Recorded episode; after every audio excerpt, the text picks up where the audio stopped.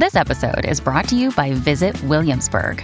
In Williamsburg, Virginia, there's never too much of a good thing. Whether you're a foodie, a golfer, a history buff, a shopaholic, an outdoor enthusiast, or a thrill seeker, you'll find what you came for here and more.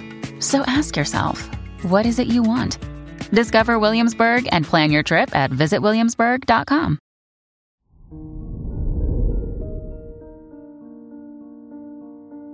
Hello there, Aquarius, and welcome to your horoscope for today, Thursday, November 9th, 2023.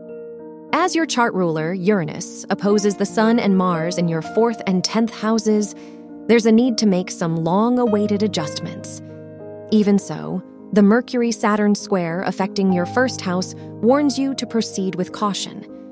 The best course of action, for now, is to sit back and take stock of your goals and priorities. Your work and money. Mercury in your 10th house, sextiling Venus and Pluto, asks you to lean into the deeper meaning behind what you do.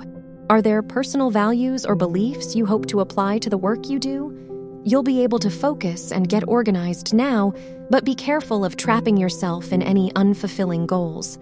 Invest in what inspires you. Your health and lifestyle. The Moon Venus conjunction in your eighth house encourages you to be gentle with yourself. You may be carrying some worries that you aren't meant to shoulder alone.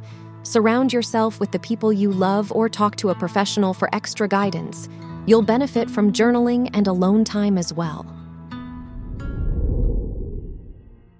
Your love and dating. If you're single, Venus and Pluto's sextile to your fifth house ruler encourages you to seek out deeper connections. You're ready to find a partner who will grow alongside you, so don't settle for anything less. If you're in a relationship, it's a good day to cozy up with a movie or make dinner together. Wear green for luck.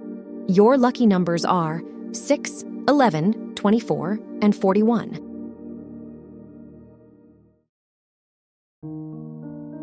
From the entire team at Optimal Living Daily, thank you for listening today and every day.